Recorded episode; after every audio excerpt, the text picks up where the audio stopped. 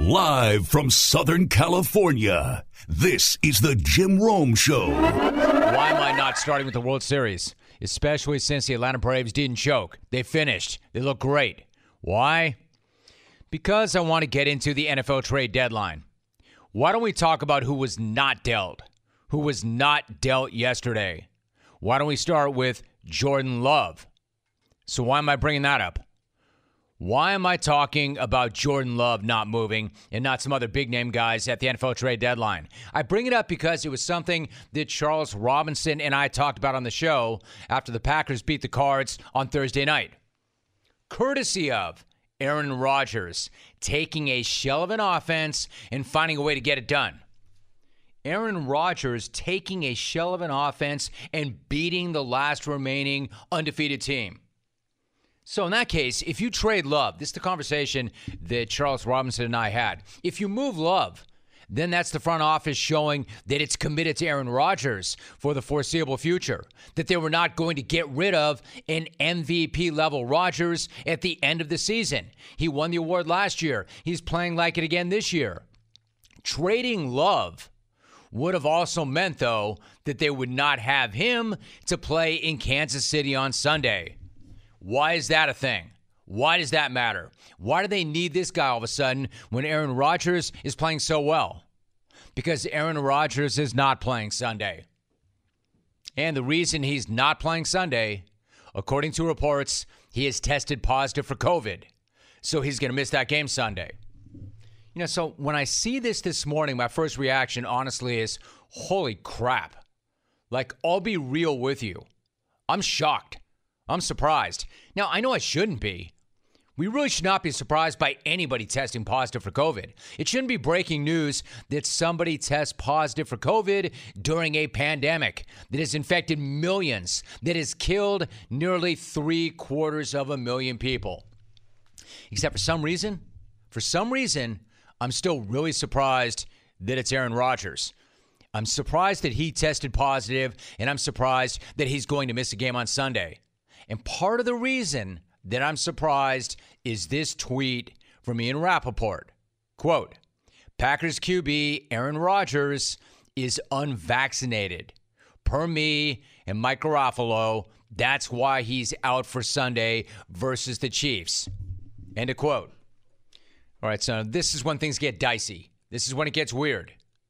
So they're both saying that he's not vaccinated. Remember back in August, Rodgers was asked if he had been vaccinated, and here's how he responded. Are you vaccinated, and what's your stance on, on vaccinations? Yeah, I've been immunized. Yes, I've been immunized. So at that time, everybody took that to mean that he had been vaccinated. But if you listen closely, he didn't say that he had been vaccinated. He says, quote, yeah, I have been immunized. Yeah, I've been immunized. So once again, at that time, it seemed like everybody took that to mean that he was vaccinated. Maybe he's not. Maybe those two things are not one and the same. Maybe he's being careful with his word choice. And certainly in the eyes of the league, it's nowhere near close to being vaccinated. The league does not have an option for claiming that you are naturally immunized or that you're immunized because you had the infection prior. It's kind of binary. In fact, it is binary. It's one or the other. You're either vaccinated or you're not. So, first things first, he's out of the game against Kansas City. You think that might change up how you see the matchup? Does that influence your thinking on that game at all? Yeah, I'd say probably so, right? It does. It should. Rodgers beat the Cardinals in Arizona without three of his top receiving threats. But even as much as KC is struggling, can Green Bay beat Kansas City without Rodgers? All right, so that's point number one. Point number two, again, is his vaccination status. I think you all know this is an enormous Aaron Rodgers house, has been literally since the day he got in the NFL. I mean, I love the guy. I've got immense respect for the guy as a person and as a player. You know, I've enjoyed every conversation I've ever had with Aaron Rodgers over the years. I absolutely appreciate and respect the fact that he's always given us access. He's always come on this show. But here is the other thing his vaccination status really should not be in doubt. The team should know what the status is, and he should be following the appropriate protocol for his status. Rapoport also tweeted, quote, my understanding is that Aaron Rodgers has been following protocols for unvaccinated players while inside the building. End quote. Jonathan Jones tweeted, quote, if Rodgers is unvaccinated, he's been breaking NFL, NFLPA protocols all season long. His vaccination status should be known to the Packers and thus the league, and he should have been fined fairly regularly. It doesn't appear he has been. End of quote. So I guess what I'm saying is his status as it relates to a vaccination is not clear. And then again, my question would be how is it not clear? How is his status not totally clear? If he's not vaccinated, I know that he's not the only player in the league, and he wouldn't be the only quarterback in the league who chose not to get vaccinated. But to me, again, it's a really hard choice to defend, especially if you're a leader and a quarterback. And if he's not vaccinated, has he been following protocols away from the facility?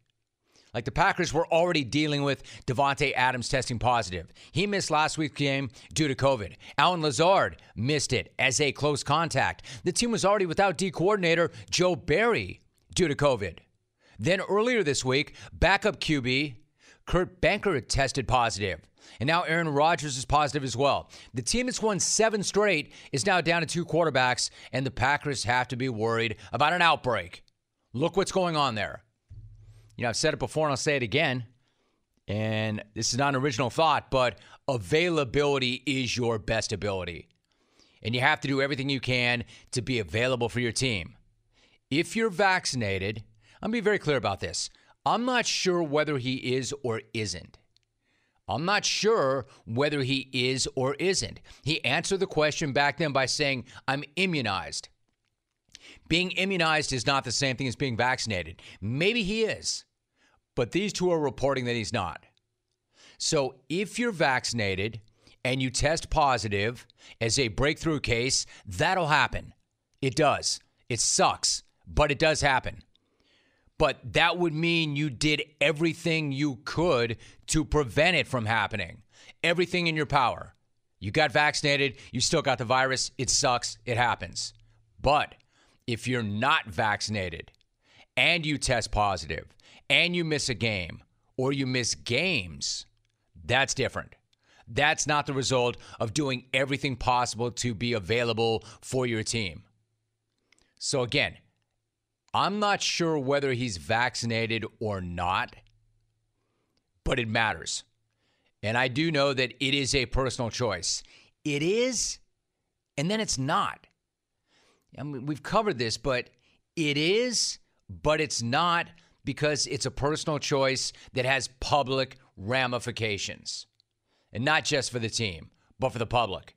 You know, guys like Cam Newton and Lamar Jackson took a ton of heat for choosing not to be vaccinated when that was known. So if Aaron Rodgers is not vaccinated, he's fair game for that too. I've got to talk to you about the most amazing product, my X Chair. my X Chair is insane. I mean, it's incredible. I never actually look forward to getting to the office to sit in my office chair until I got my X chair. As an example, can your current office chair give you a massage while you're working? My X chair can. Can your current office chair heat up or cool down? My X chair can. And it's all in the ELEMAX massage and temperature regulation, exclusively designed and made for X chair. I'm talking crazy technology with my X Chair. And once you feel the customized support of X Chair's patented dynamic variable lumbar or DVL, your back will never be happy in any other chair again. Take my advice, try X Chair for yourself, risk free for 30 days. Once you realize how much better your chair should be, you will never go back. Trust that. Go to xchairrome.com. That is the letter X chair R O M E dot com or call 1 844 for X-Chair for 100 bucks off your order. X-Chair has a 30-day guarantee of complete comfort and you can finance your purchase for as little as $30 a month. That's xchairrome.com, xchairrome.com. He is Will Brinson. Will, what's going on? How are you? Uh, Jim, I'm a little. I'm, I'm I'm feeling great, man. I hope you're doing well. My Atlanta Braves, first time since '95, first championship for any one of my teams. I think since uh, since '95 as well. So I'm I'm feeling I'm feeling pretty well. My man, I know you are. And the thing is, Will, I was going to start there. I swear I was. And I was until I saw the story break about Aaron Rodgers. So let me start right there. And you have my word. I will get back to your Atlanta Braves. But what was your reaction when you heard the news that Aaron Rodgers tested positive for COVID and that he's going to miss Sunday's game against the Chiefs? Well, no, and, and look, there's way too much NFL news to, to worry about the Braves. I'm not worried about that at all, Jim. The Rodgers thing came out, you know, again, today's Wednesday, right? If this were a Thursday night football, like we had with Davante Adams, no surprise that Aaron Rodgers would miss time. Um, but it turns out he's not vaccinated, which is kind of a huge deal because we, the general public, had were led to believe that Aaron Rodgers, because he said at a press conference when asked if he was vaccinated, "I'm immunized." Uh, uh maybe I mispronounced.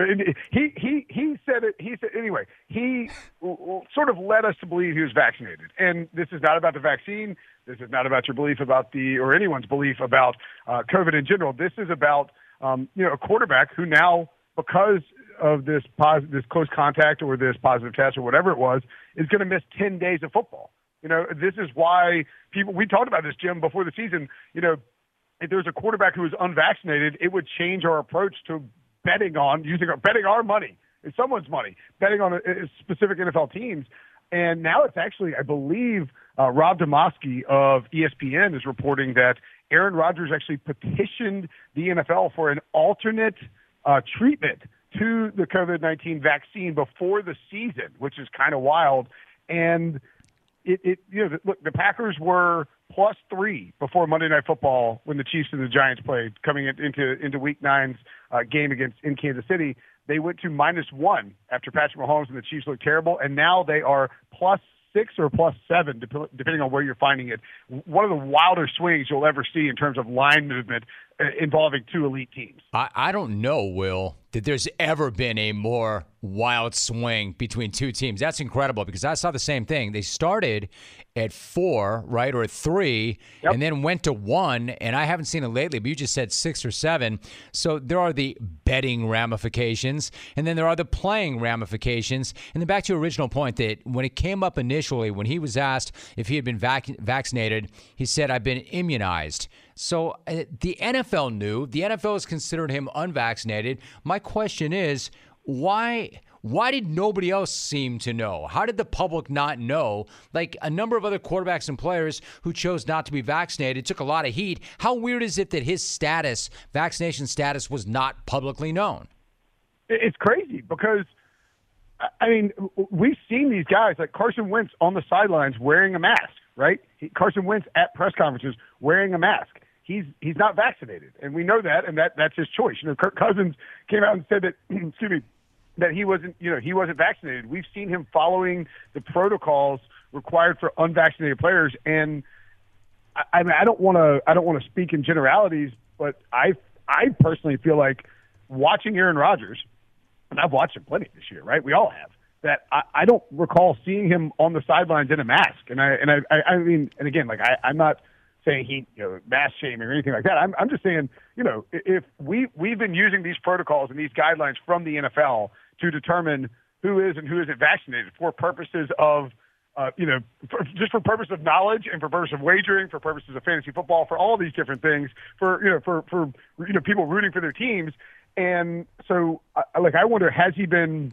If the NFL knew the whole time that he wasn't vaccinated, has he been flaunting the policy? Has he been allowed to skirt the policy? Uh, you know, how does this play out, and will there be future uh, repercussions for Aaron Rodgers uh, for not following the policy or for uh, you know for not adhering to the, the protocols that the NFL set out. I think this is all fair. I think everything you just said is fair. Like what I want to know is is he vaccinated? And if he's not vaccinated, did he follow the protocols? And if he did not follow the protocols, why not? And one last thought, you know, neither you nor I are doctors, but they already had issues in that building, right? They were already without Davante Adams and Allen Lazard and Joe Barry. I mean, are we talking about the possibility of an outbreak now? I mean, maybe so, right? I mean, Dev- I mean, Davante Adams should be cleared. I think, I think Davante because Davante Adams was vaccinated, Allen Lazard was not. And, and I mean, again, the NFL. This is it is all about the rules that are put in place. I always think back to Bill Belichick. You know, it's like he's not.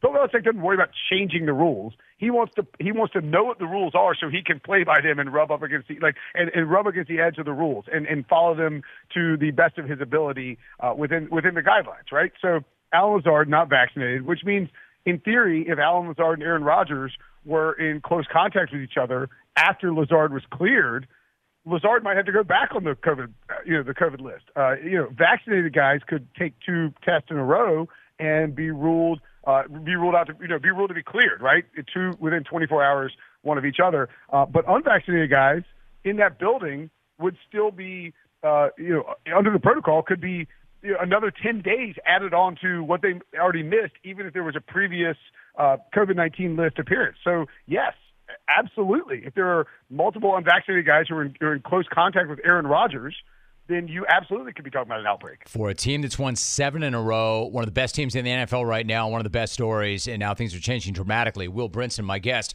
All right, well, if that were the only story today in the NFL, that'd be one thing, but there's also the Odell Beckham Jr. situation in Cleveland and the fact that the team, Will, told him not to practice today. What does that tell you about where things are right now, and where does that leave them? They couldn't trade him, I don't think, Jim, because – of his salary, the, the amount that was remaining on his salary, and because their depth chart, frankly, isn't that great at wide receiver. I mean, Jarvis Landry, Donovan Peoples-Jones. I mean, it, it gets it gets pretty thin pretty quick. Rashard Higgins, you know, they need Odell Beckham. They want Odell Beckham to be good. They want him to be the guy that they traded first round, you know, first round pick for, first round picks for. They they wanted to be Odell Beckham, and at the same time, you know, if you're Baker Mayfield or you're anyone else in, in that locker room or in that front office or on that coaching staff, and you see what Odell Beckham's dad posted on Instagram, which is such a, it is, I mean, 2021 in, you know, in a nutshell, or, you know, like we're worried about what OBJ's dad is writing on Instagram or like posting film on Instagram. What a, what a life we lead now. Um, you know, you see that and it's not like this is – some random person who put these clips together and is insulting him from a Browns fan account. It's it's his dad. I mean, very clearly, if his dad thinks it's a problem, he and Odell Beckham have been talking about this. I mean, we know how this works, right? So if you're the Browns, eh, you're Baker Mayfield, you're anybody on that offense, it makes you wonder, like, all right, man, are, are you trying to are you trying to win a Super Bowl? Are you trying to you know are you trying to like help America's new team get through? You know, 20 years of misery and get back to back playoff appearances? Or are you trying to pad your stats? Because it looks like you want to pad your stats. It looks like you're way more concerned about OBJ than you are about the Cleveland Browns. And that becomes a pretty big problem if you're someone in that front office or that coaching staff. Yeah, padding stats and or I just don't want to be here. I mean, very clearly Dad right. does not knock out an 11 minute video without the blessing of his son. Like, that didn't just happen. Now, I'm not saying that Odell Beckham Jr. is the only one to blame here, far from it. But, Will, like, when that deal went down, I thought to myself, this is unbelievable. What a great acquisition. This is the guy to put them over the top. This is brilliant. It's been anything but. You could probably point to a number of reasons why that is. But if you had to try to boil it down, why hasn't it worked out for him there? Well, I mean, it's it's I think it's a complex situation, right? One, the injuries have been a problem. Two, it's so weird that he and Baker Mayfield can't get on the same page. I mean, the stats and the splits, Jim, are are very clear. I mean, it's very clear that, and it feels like a small sample size thing, but the offense is worse when Baker Mayfield and Odell Beckham are on the field together. And then, you know, I think there's a, a third layer to this, which is that you know Kevin Stefanski offense is not conducive to airing it out. He wants to run the ball. He wants to run play action. You know, he wants to take you know shots down the field, but not tons of them. At, at the same time, you know, uh, Kirk Cousins ran that offense in Minnesota with Stefanski. We saw his volume was way down. Sub his only sub four thousand yard passing season of the last uh, I think seven years, but you know there's still enough passes to to maintain a you know the volume needed for a, a number one wide receiver to to put up stats, and so it, it I don't know, man. I mean, it, it it's it's this blend of injuries, chemistry, and the offense. And for whatever reason, Odell and, and Baker just cannot get on the same page. It's it's the weirdest thing. I thought that Odell would take him over the top as well. You know, getting him you know, from the Giants, you felt like you'd see Odell, you know, the, the one-handed catch guy, the guy who set, you know was 12 game pace, you know, 16 game pace as a rookie, was going to put up monster numbers, and he just hadn't delivered. It, it is it's wild to see how quickly he fell from stardom to just complete irrelevance. I agree with you on both those points. I don't know why he and Beck, Baker can't get on the same page. I don't get that at all, but they're not on the same page. And number two, Odell is not the player that he once was. The question is, can he still be that guy? Like, can he get healthy and go someplace else and once again be that guy? But he's not that guy right now. Before you go, Will, let me ask you about Von Miller. For instance, do you think that the Rams, quote, needed him? And then how do you think he fits in that defense? So um, they probably didn't quote unquote need him. I mean, they're a really good team and a really good defense without him. But yeah, I thought that uh, I thought Mina Kimes of ESPN made a great point on uh, NFL Live. I think it was uh, earlier this week. If you look at and look at look look at what's happened to the Chiefs and Patrick Mahomes. These teams are rushing four and they're dropping. You know, they're playing this too high too too high safety shell that's forcing quarterbacks to be patient and to take their time. And it, it really frustrates a lot of these young, aggressive quarterbacks. It frustrates veteran quarterbacks who want to push the ball down the field. The the Rams have been blitzing a ton this season. They they're a blitz happy team. They realized looking at their defense and looking at the quarterbacks they're going to have to face in the playoffs, whether it's Tom Brady, uh, Aaron Rodgers on the NFC side of things, or maybe you know, Josh Allen, Patrick Mahomes in the Super Bowl, whoever it is, you know, I mean, just who, you know, I mean, anyone, name any of these good quarterbacks. They they are not going to be able to blitz and take out these teams. They needed to add a pass rusher to be able to rush with four and to drop guys back and not, you know, set themselves up to be vulnerable to these deep shots with quarterbacks who are good against the blitz. And you know, when you trade for Matthew Stafford this all season, you make this big move. You know, you, you splashy play by Sean McVay. It's it's worked out. Matthew Stafford looks awesome. Five to one to win the MVP right now at Caesars. Why not push your chips all in? You know, it, you got a healthy Stafford season halfway through the year. You got an offense that's cooking. You have a defense that is really good with a couple superstars. Add one more that puts you over the top. And I would say that you know, second or third round pick. That's a lot to give up for a rental for for nine games. But if you even if they make the Super Bowl, to me, it's justified. And and so I like the move by the Rams. Certainly, it, it's not cheap, but I mean, you know, they, they don't they haven't had a first round. Their last first round draft pick was Jared Goff, so it's not like this team is used to scouting and drafting a whole lot on uh, in, in April and May anyway. They don't give a damn. They don't care about draft picks at all. They don't care about draft picks, Will, as you know. And by the way, it works it's working out. They've already been to the Super Bowl. They could have won. They've got a great look at another one. I, I love the move myself. They don't care about draft picks when everybody else does. Now, I did promise you we would talk about your Atlanta Braves. So before you go, where would you rank the Jorge Soler home run among your all time favorite memories for that organization? Man, it's up there. Uh, I was texting with my dad. He's got a, uh, we have, uh, this is a very like, we, we he, he got a sweatshirt made uh, back in uh, back in from the '92 AJC, the Atlanta Journal Constitution headline when uh, old Sid Bream dead-legged it out to beat Barry Bonds' throw home on that. I think it was Francisco Cabrera on the pinch hit. Uh, that that's probably n- number one, like like favorite non-title moment. But that Jorge Soler bomb, uh, my wife had walked downstairs, and I'm like sprinting through the kitchen and the, and the living room, fist pumping and and screaming uh, uh, random things. It, it, it's it's up there, man. I mean, he he hit that thing.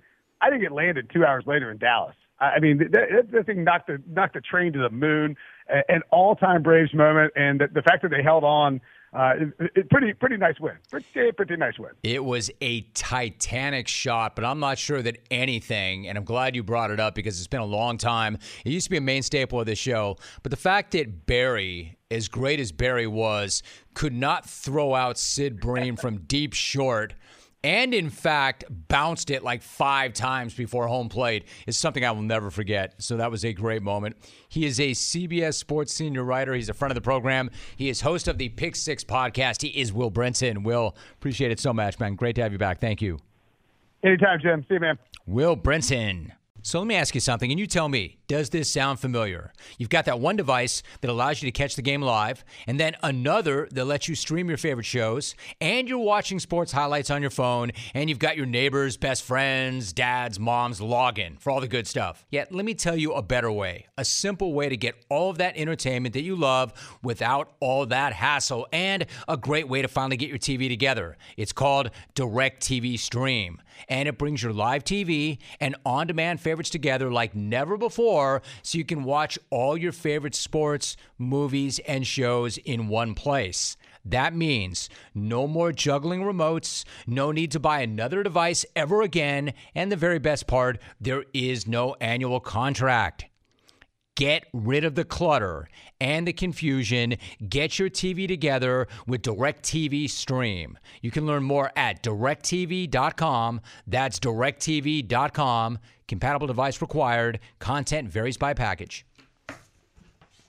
All right, so I mentioned there is an update on Henry Ruggs. Adam Schefter tweets Chief Deputy District Attorney Eric Bauman said in court today that former Raiders wide receiver Henry Ruggs was traveling at 156 miles per hour before the car crash that left a 23 year old woman dead. And Ruggs's blood alcohol level was more than twice the legal limit. Katelyn Newberg, a court reporter for the Vegas Review Journal, tweets Prosecutor Eric Bauman said Ruggs was traveling at 156 miles per hour about two seconds before the crash. He was at 127 when airbags deployed. So then, reportedly, he slams into a car and seconds prior to was traveling 156 miles per hour. And then at the time of the collision, when airbags deployed, 127. So the victim was in the car and that car caught fire. The victim and her dog, reportedly. I mean, it's, it's the absolute stuff of nightmares. It is one of the worst things ever. It's one of the fir- worst things ever because it's preventable. Imagine how horrific this is for the family of the victim. This guy's behavior is so beyond dangerous and so beyond reckless. Never has it been okay, but never more so is there absolutely no excuse for that to happen. No explanation, nothing that can be said. We've said this so many times before here. DUI is never okay, ever, ever, ever for any reason, but it's never been more preventable than it is right now.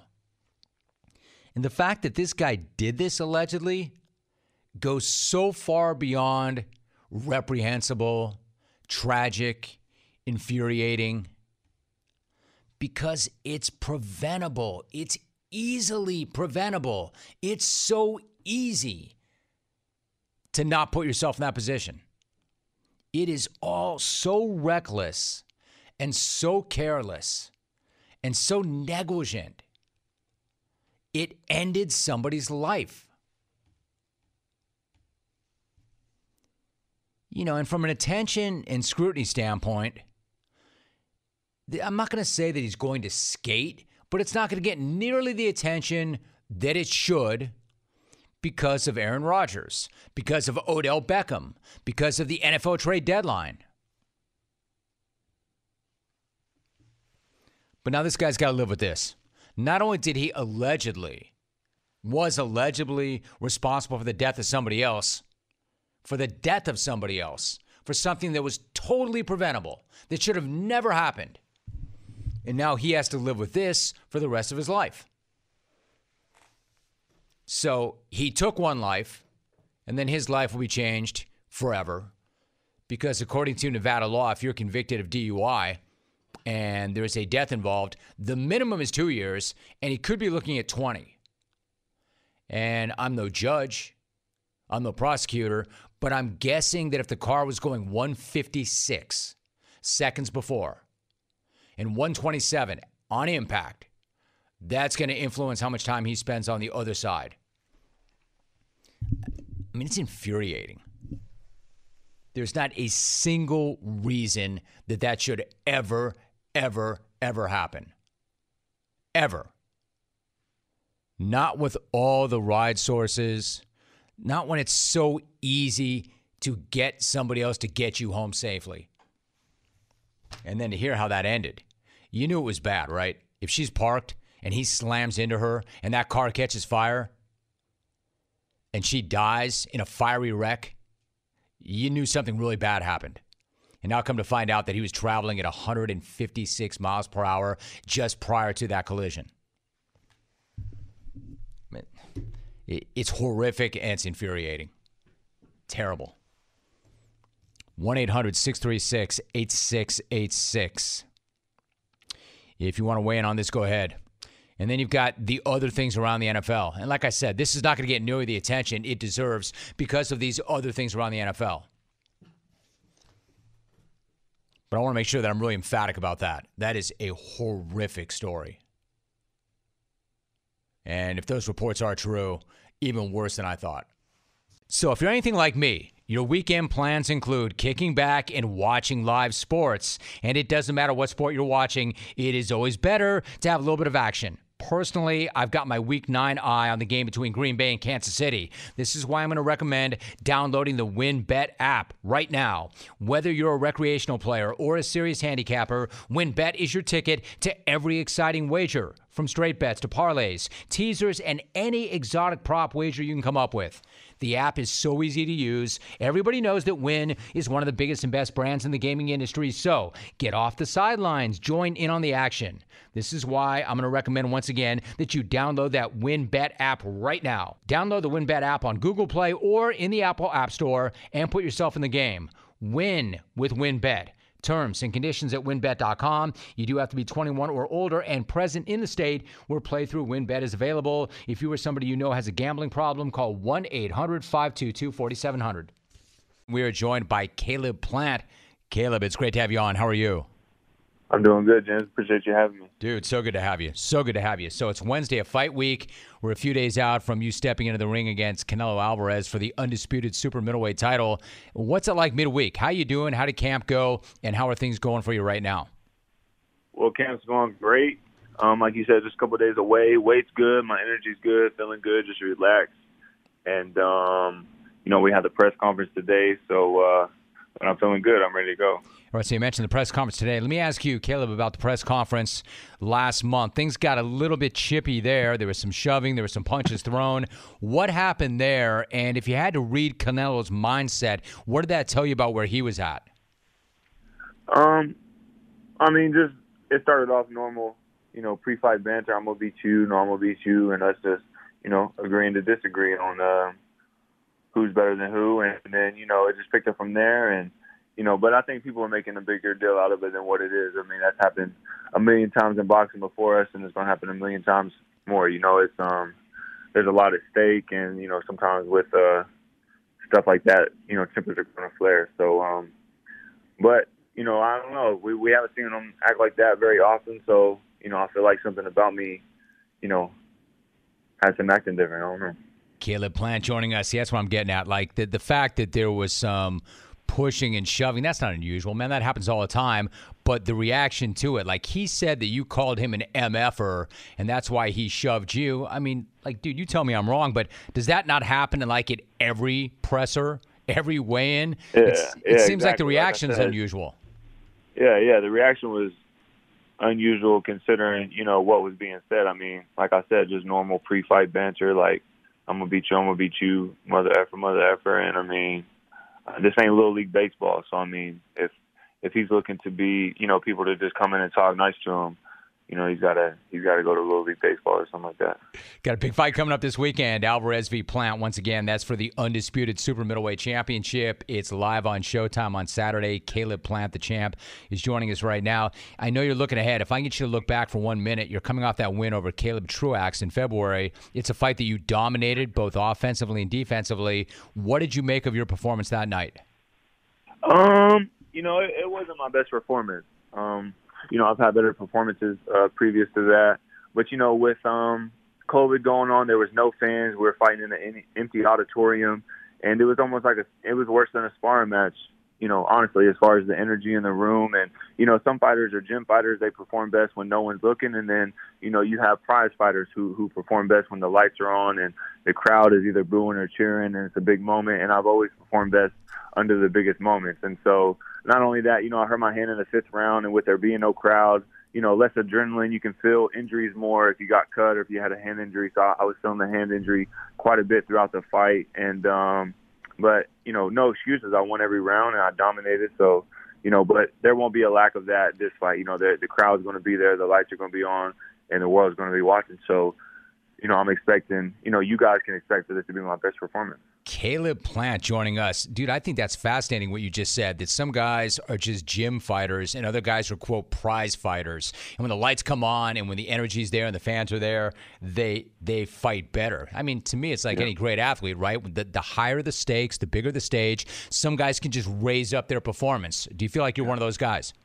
Absolutely, absolutely. Whether you know, I fought back home in Tennessee at the Bridgestone Arena, and we had thousands of people there, and um, you know, people pulling me this way for tickets, pulling me for that way for tickets, trying to get a hold of me. There was a lot at stake, and uh, you know, there's been a lot of big fighters go home to their home crowds and, and come up short and not be able to perform in front of their their people. And then you know, fighting Jose Uzcategui with only 17 fights, you know, coming off a year layoff and a broken hand, and giving him a tune-up fight, and me having no tune-up fight um, but me going there and, and dominating, you know, against a, I was an underdog in that fight as well. So, you know, I've always been able to perform best when, you know, there's a lot at stake and, you know, this no, this fight is no different. Yeah, this is no different. There is a lot at stake here. Caleb Plant joining us. You know, you made the point also that Alvarez's sparring partner had tested positive for a banned substance. Alvarez himself tested positive in 2018, which of course he blamed on tainted beef. What do you make of the tainted beef explanation? And do you think that he's a cheater? Um, you, and you said his teammate tested positive, right? Yeah, yeah. My bad. Yeah, yeah. Um, yeah. I mean, he tested positive, so I mean, there. It's not up to me if whether he's a cheater or not. I mean, he falls in the category of being a cheater. He tested positive. He was suspended for six months. I mean, so that's not an allegation. Nobody has to wonder. Or, you know, it's simple math. So yeah, I mean that's cheating. So that qualifies you as a cheater. So when somebody does something with the, with his teammate testing positive as well, and then there was another fighter in his camp that his coach um, Eddy Reynoso trained, um, Nagiri, who tested positive. So I mean, there's a lot of suspicion going on in that camp. I see. I see what you're saying. Let me ask you this: When somebody, it's you know how it is with professional athletes is like guys will do anything to get an edge. They're so competitive. Do you think that's what that is or do you think that if you use a banned substance, you're not necessarily looking for an edge, but maybe you're coming from a place of fear? Yeah, yeah. Yeah, no definitely. I think um you know, taking banned substances that comes from a place of insecurity whether you're you know, you take a substance that helps you make weight because you're scared you won't make weight, or taking something, you know, you're not being confident in your power, or you're not being confident in your conditioning, and um, so I mean, the, the, all that stems from a place of insecurity and fear. So um, I felt like I've never had to, you know, take anything like that for me to be confident in my abilities and my skill. You know, I get my confidence from my preparation. I'm a dedicated athlete. I'm a disciplined athlete. I don't just start training eight weeks before a fight. I do this year round. I mean, boxing is my whole life. You know what I'm saying? This is not something. It's not a hobby for me or just a job. Boxing is my life, and so I, I take this sport real serious. And there's no room for stuff like that in our sport. Much easier to stay in shape than get in shape, I would imagine, right? Mm-hmm, exactly. Caleb Plant joining us. Caleb, let me be really respectful about this, but you've talked in the past about your daughter Aaliyah, who passed away when she was just 20 months old. What was your time like with her, and then how much does she inspire you to this day? Um, I mean, it was the time with her was, you know, short and sweet. You know, there was a lot of hard days of us being in the hospital, and you know, there was times she was in the hospital for weeks at a time. And you know, there was one time we got we finally got to come home after being weeks in the hospital on Christmas Eve, and so that was a good time. But you know, you know, I don't know, but you know, she definitely inspires me. And um, you know, for someone so young and, and so little to go through so much in such a short amount of time, you know, when I'm training, I, I do like to think back to that and think, you know, if she can go through that at that age, then I can push through this last mile or I can push through this last round, and you know, I can give them my all because that's what she did. You know, just so the listeners understand, she dealt with hundreds of seizures a day. You vowed to win a title in her honor, which is exactly what happened. What was that moment like in 2019 when you won that IBF belt and you kept that promise to her? I mean, it was uh, undescribable, really. I mean, just to become a world champion and you know plant plant my flag as a world champion against Jose Uzcategui. Um, you know, I was an underdog in that fight as well and that was a fight that I was coming off a broke hand, a year layoff, and no tune-up fight, and this guy had been knocking everybody out, and um, so you know there was a lot riding on that, and then me keeping my promise, and uh, so for me to do that, you know, I didn't get to do a whole lot for her as a father, you know, like other dads get to do, maybe take him to prom and see him open up Christmas presents and stuff like that, but I was, you know, I was set on, you know, keeping this promise to her and fulfilling that, and that's what I did. Caleb, I appreciate you sharing your thoughts on her. I'm sorry for your loss. You know, you mentioned that you were an underdog. This is not the first time. I mean, and you'll be a heavy underdog in this fight, as you know. My sense is, though, if you go back over your career, you've been the underdog a lot, and it's never really bothered you. In fact, you've proven people wrong pretty much every single time. Do you actually maybe feel more comfortable as the underdog? Absolutely. I, I like being in the underdog position, whether it's, you know, I've been the underdog a few times. Uh, in boxing. This is probably like my third time, but um, I feel like I'm an underdog in life. You know what I'm saying? Just coming from where I come from, and you know, there not really being a boxing community where I'm from, and you know, just starting from the bottom, like a lot of people, starting from the bottom and making my way to this to this point in my career. I mean, I enjoy being an underdog. I enjoy people rooting against me, and you know, it just gives me a different type of energy. So it, really quickly, you mentioned that you come from a community where there was not a lot of boxing. The story is your father got you involved in the sport. How did that start? And then what did the sport mean to you and your life overall? Uh, yeah, my dad started me out. I can remember, you know, some of the first techniques he was teaching me in uh, my parents' bedroom, and um, you know, then him and my grandfather scrounged up a little bit of money to open up a gym, and there was no ring. It was just uh, tape on the floor in the shape of a box, like a ring would be on the floor. And uh, people would stand around it and hold hands, and we would spar in there. And it was just white tile floor. There was no mat, so people would slip and fall and put holes in the wall. And there was just one heavy bag hanging up in the corner, and you couldn't even work all the way around it. It was so close to the corner. But you know, like I said at the press conference, um, couple weeks ago that you know when you really want something and and and you got passion for it, you don't need the fanciest stuff, you don't need all the latest stuff, and uh, especially starting out. And um, boxing has just been, you know, it's been like a sanctuary to me. You know, when when things would go bad, to be able to get away for a little bit and work out and just focus on my craft and my dream. I mean, boxing's been there, you know, for me through ups and downs, and you know, it's taken me all over the world. It's gotten me everything, you know, that I own, and you know, introduced me to my wife. I mean, boxing is like a person to me. I mean, I love boxing with all my heart, and you know, I, I've sacrificed a lot. I dedicated myself to this sport, and you know, I'm, I'm grateful to have this sport in my life. It's an amazing response. What a great story. Powerful, powerful stuff. I can't let you go without a prediction. How do you think this fight's going to go? How do you see it going? I just see myself get my hand raised and the announcer, you know, saying and still undefeated and the new undisputed super middleweight champion of the world, Caleb Plant. And whatever I have to do, my any means necessary, I'm gonna get the job done. Keyword there, undisputed. He's already a, a, super middleweight champion. He's got the IBF belt, and this one's coming up on Saturday night. Alvarez v. Plant, the first undisputed super middleweight championship in the four belt era, live on Showtime. That's Saturday, 9 p.m. Eastern. Caleb, great to have you on the show. I appreciate you very much. Great, for, great conversation too. Thanks so much for that. Good luck on Saturday. Yes, sir. Appreciate you. Thank you. All right, so probably I should talk some baseball. I mean, after all, the World Series is over. After all, the Atlanta Braves did win it. After all, Atlanta, you can finally chill, exhale. It's all good. You did not implode. You did not choke again on the big stage. You won something, even though so many people wanted you to choke and we're waiting on another choke, you did not give the people what they wanted. There was no choking away a 3 1 World Series lead. Tua did not run onto the field and snatch your souls the way he did when he crushed Georgia a couple of years back. And there certainly was no choking from ahead, coming from ahead to choke away a 28 3 lead on the biggest stage of all. None of that this time around. And if you're looking for the guy who snapped the city's curse and made sure that this team did not add to an entire region's history and legacy of choke jobs. He was standing in the batter's box in the top of the third wearing number 12 and about to hit one of the biggest bombs you will ever see. Roll it. There they go. Pitch on the way. He attacks and smokes one to deep left. This one's going supersonic. That is out of the ballpark. Whoa! Over the train tracks, it's 3 0 Atlanta. And Jorge Soler lands the first punch here in the top of the third inning. You know, sometimes when the opposing pitcher knows, they don't even turn around. How about when the opposing pitcher knows and starts to walk off the, the mound and right into retirement?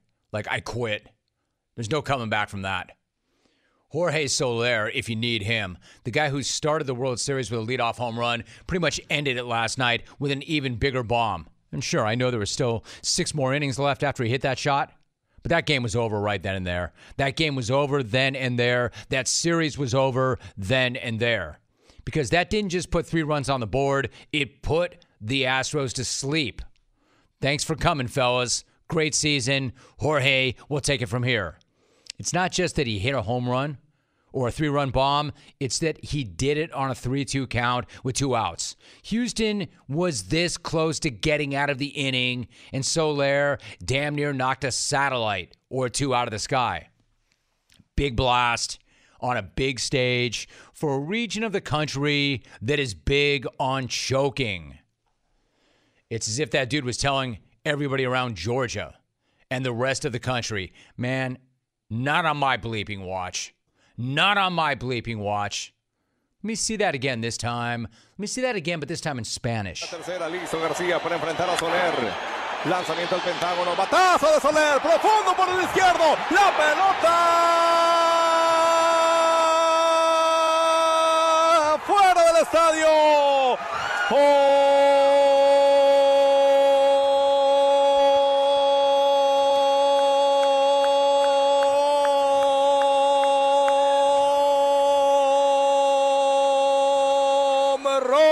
Jorge Soler. What an amazing call. I think he held that call that long, waiting for the ball to drop.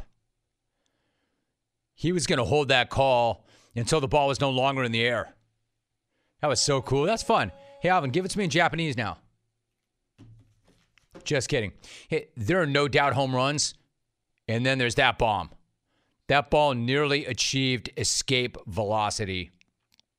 If that home run was a flight, there would be two meals, lie flat seats, and passengers taking their Ambien and changing into their flight pajamas.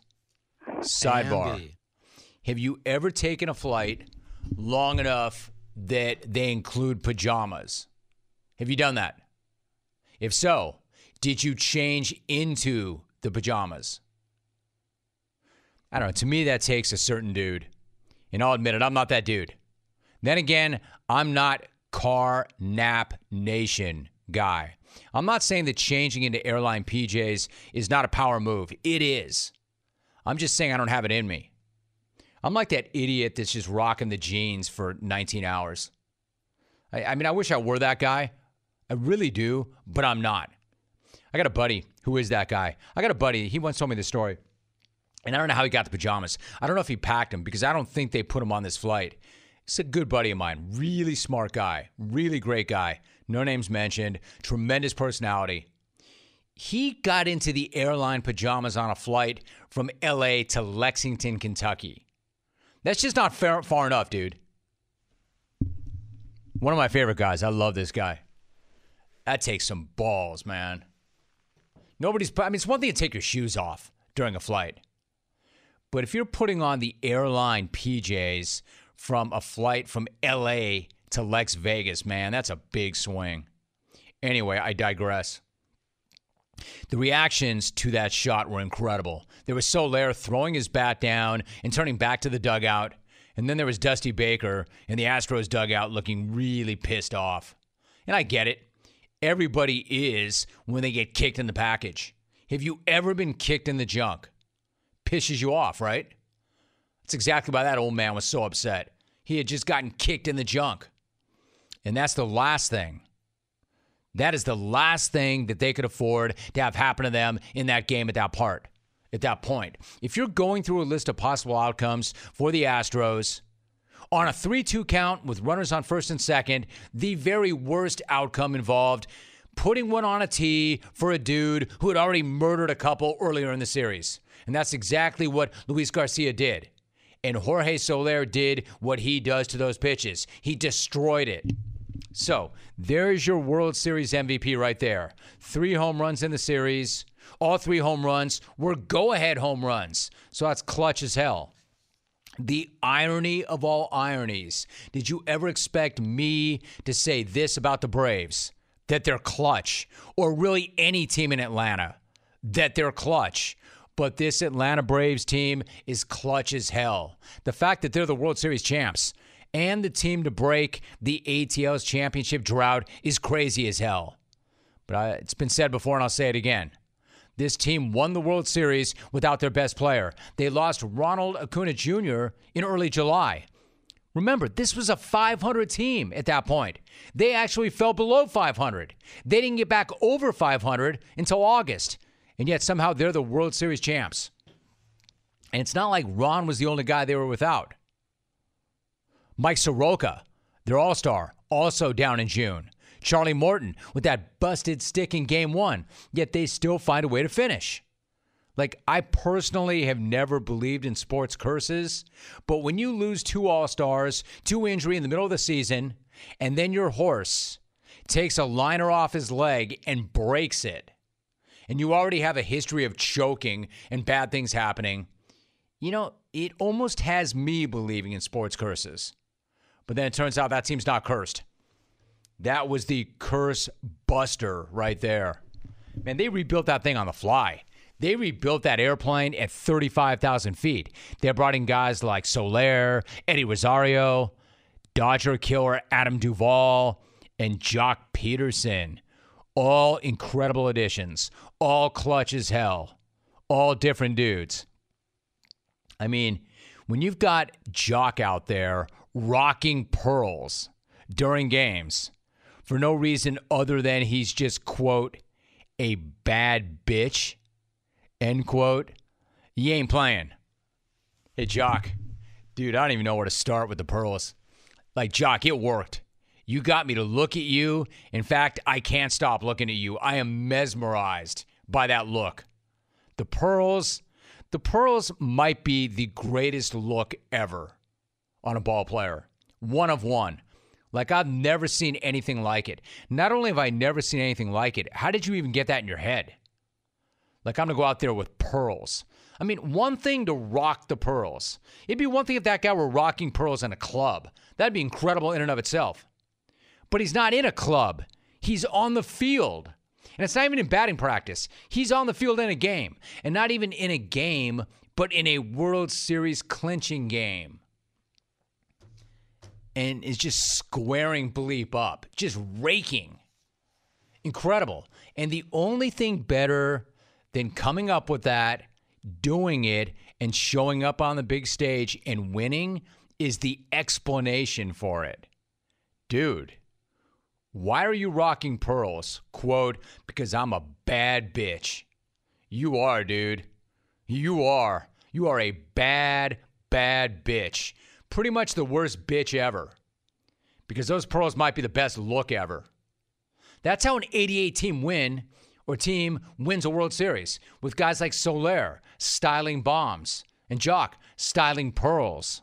And then you got Freddie Freeman icing the Astros with this shot. 1 1 pitch. This is struck well to deep center field. Sprinting back as Siri spins around. That one is gone. And right on cue, Freddie Freeman with his fifth home run this postseason. So what I'm saying is, Joc is a bad bitch, and the Braves are just badass. An 88 win team. Nothing fluky about that World Championship. They didn't back into anything. They didn't blink in the World Series. Even if the entire world outside of the ATL was waiting for them to choke, they didn't do it. Even if every non Braves fan in the world wanted them to, they didn't do it. Why? Because these dudes are different. They're built for it. And most of all, you got a whole team of bad bitches, not just Joc.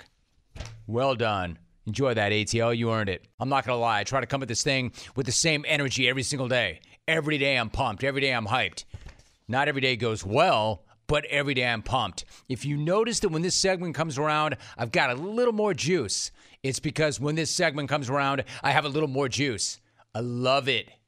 I love your beefs. Normally, I want to keep it upbeat and positive, but there's something about it, man. Once a week, I like to get down like this.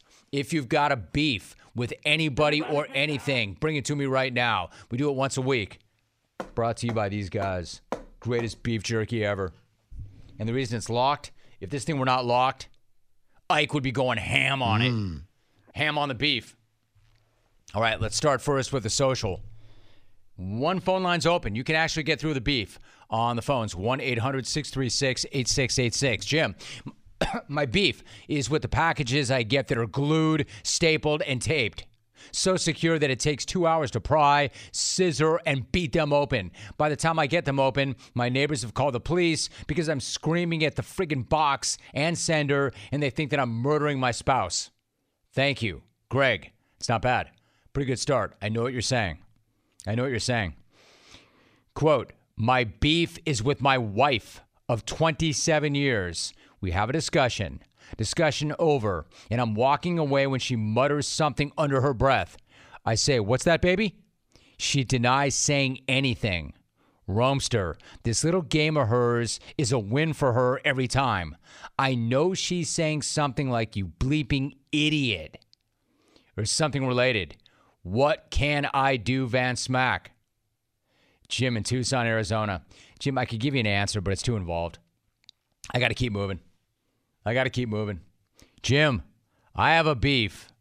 I have a beef with people who pick their nose while driving, then devour it. These D bags act like there aren't literally hundreds of people on the road to witness this heinous act. Get a tissue and some sanitizer, you bags. Stop acting like a five year old in kindergarten. Steven in Sacktown. You know, jamming your digit up your nostril is bad enough. It's one thing. But what I've never, ever understood is the consumption that goes along with that. Why are you eating that? I, have never. Anyway, mm. Tan Smack. I've got a beef with the guy that lives down the street. Every time I wash or wax my car, he pulls into the driveway and yells out, Hey, am I next? 10,000 out of work clowns, and I get that. No bag, you aren't. Tell Junior in the car with you to put down the big gulp and do it for you. Jim and Hastings. That's how I came up too, man. Another one of the gigs I loved doing for my old man back in the day.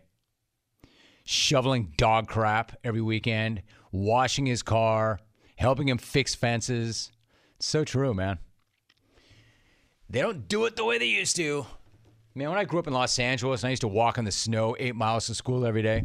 Hey, Rome, my beef is with people who speed up after you turn your blinker on. Hey, Danica, I'm trying to merge. This isn't roller derby. Next time, I'm sending you into the rail. JR in Oceanside. Man, Smack. I have beef with grown ass adults who tell me it's their birthday. If I care about you, I would know these things already. So take your party hats, take your confetti, and your kazoos to somebody who gives a damn. Thanks. Mark, in parts unknown. Jimbo. I have beef with baby on board stickers. Just stop right there. Do you remember back in the day when that was the biggest thing ever? Alvin, you know this. You more than anybody. It used to be back in the day, years and years and years ago. Whoever came up with that thing, baby on board, must have made a freaking fortune. Every car that had a baby on board had one of those things. And then, fortunately, they went away for a long time. But they are making a comeback. I know what you're saying. Jimbo, I have a beef with baby on board stickers.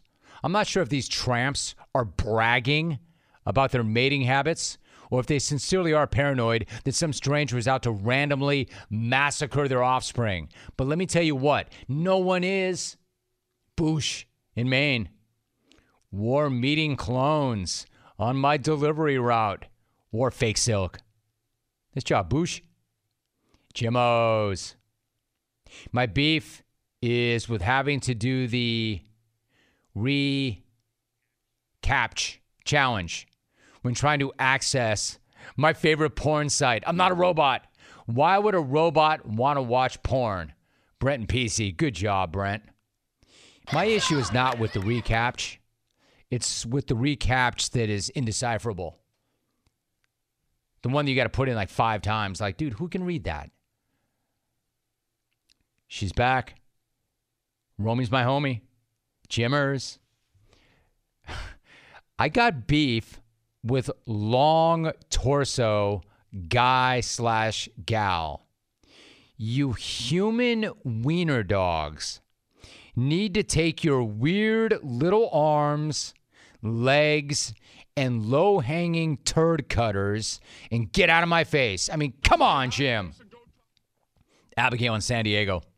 Unwar fatties with long arms and high riding mud flaps. Abigail, you're harsh, yo. You're tough, yo. She probably sent that from the gym. My beef. Moving the chains. It's 2021. We have the technology to put sensors in the ball, and we still have chains and sticks. Am I the only one who sees how stupid these chains are? Does anybody else realize the starting point of the chain is just as relevant as the ending point? Earnestly, Ernesto Z in the North Willamette Valley, Oregon. Dude, I've tweeted about that. I've never understood that.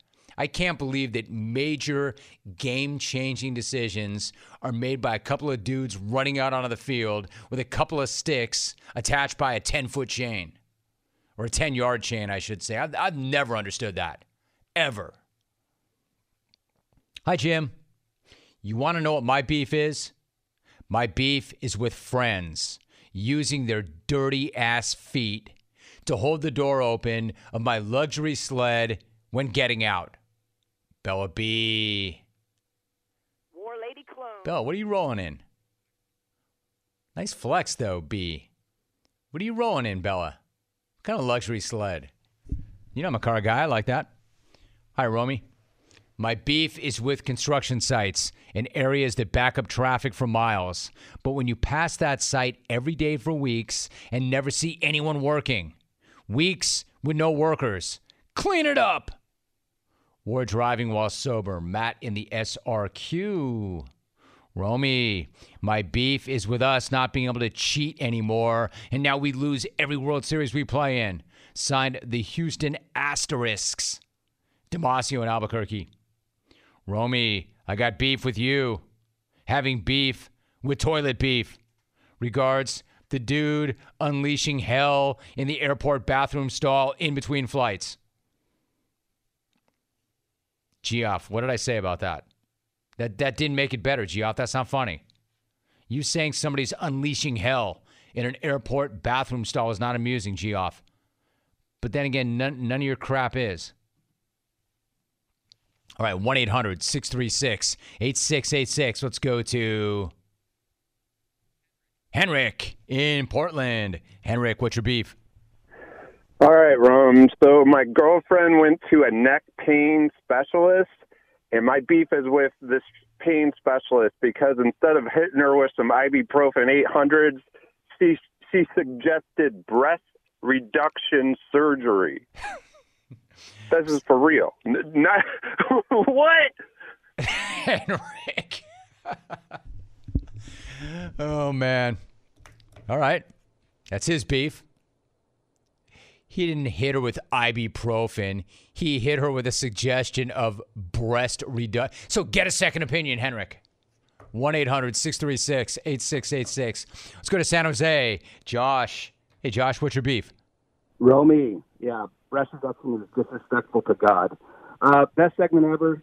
My beef is simply about beef. Australian Wagyu, Snake River Farms Wagyu, Japanese A5 Wagyu.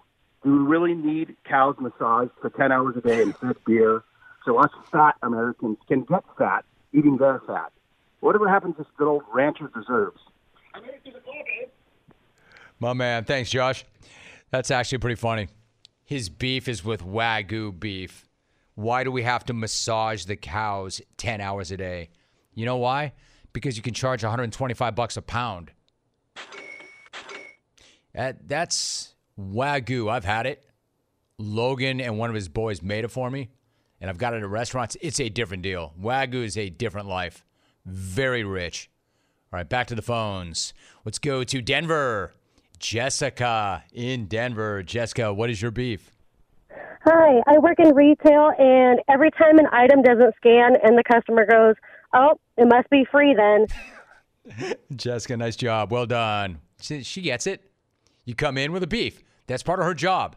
Yeah, I bet that does get old. And that's not funny. That would piss me off too. And she got in, she got out. Nice job. Let's go to Pennsylvania. Phil. Good to have you, Phil. What's your beef? Hey, Jim. There's no place like Rome. How you doing? Good, dude. You? Good. My my beef is with Budget Rent a Car. Last week, I returned the car three quarters full. They charged me 50 bucks to top it off. I'm completely pissed off by that. And a shout out to Alvy, the decapitator cockroaches. Kill them all. I'm out. My man. You know what my beef is? My beef is car rental companies, hotels, that they look at you and they, they look down at your information and then they look you in the eye and go, Oh, sir, nice to see you. Would you like an upgrade? And my beef is that I'm not stupid or smart enough to ask them if they're giving me an upgrade because of mileage or they like me or if they're jamming me for an increased room rate that is not vac- or vacant or is vacant. I've gotten burned lately a couple times on that because I thought that literally it was because of the credit card I carry or my mileage or like even worse, incredibly ignorant of me to think they like me. I've been jammed so hard. Bleep you. That's my beef. All right, let's go to. I like to insert my own beef once in a while. John in Philly, my man. John, what's your beef? What's up, Jim? How are you? Good, dude. How are you? Oh, glorious. Another glorious day on the East Coast. Man, you bring up your dad, and it just brings me back to my childhood. And let me tell you, he taught me how to drive, Jim, and uh, gave me all kinds of grief on how safe I need to be and can't be breaking the laws. He won a Stanley Cup ring back in the 70s, and the cop says as he pulls him over, Let me see your driver's license. He pulls out the driver's license, starts flashing this ring around. The cop wants to take a selfie with the ring. I'm sitting there going, You got to be kidding me. And now he gets off with a warning. I'm out. Dude, who's your dad? Bobby Clarke? That let me tell you about dads and their kids. Brian Scalabrine tells an amazing story about the lessons and messages that he is teaching his son and then how it plays out in the real world. You want to listen for that on today's podcast. So John and Phil always like talking about my dad's always talking about accountability, do this, do do that, be safe. And then he gets pulled over and breaks out his quote Stanley Cup ring and then he skates. Good night,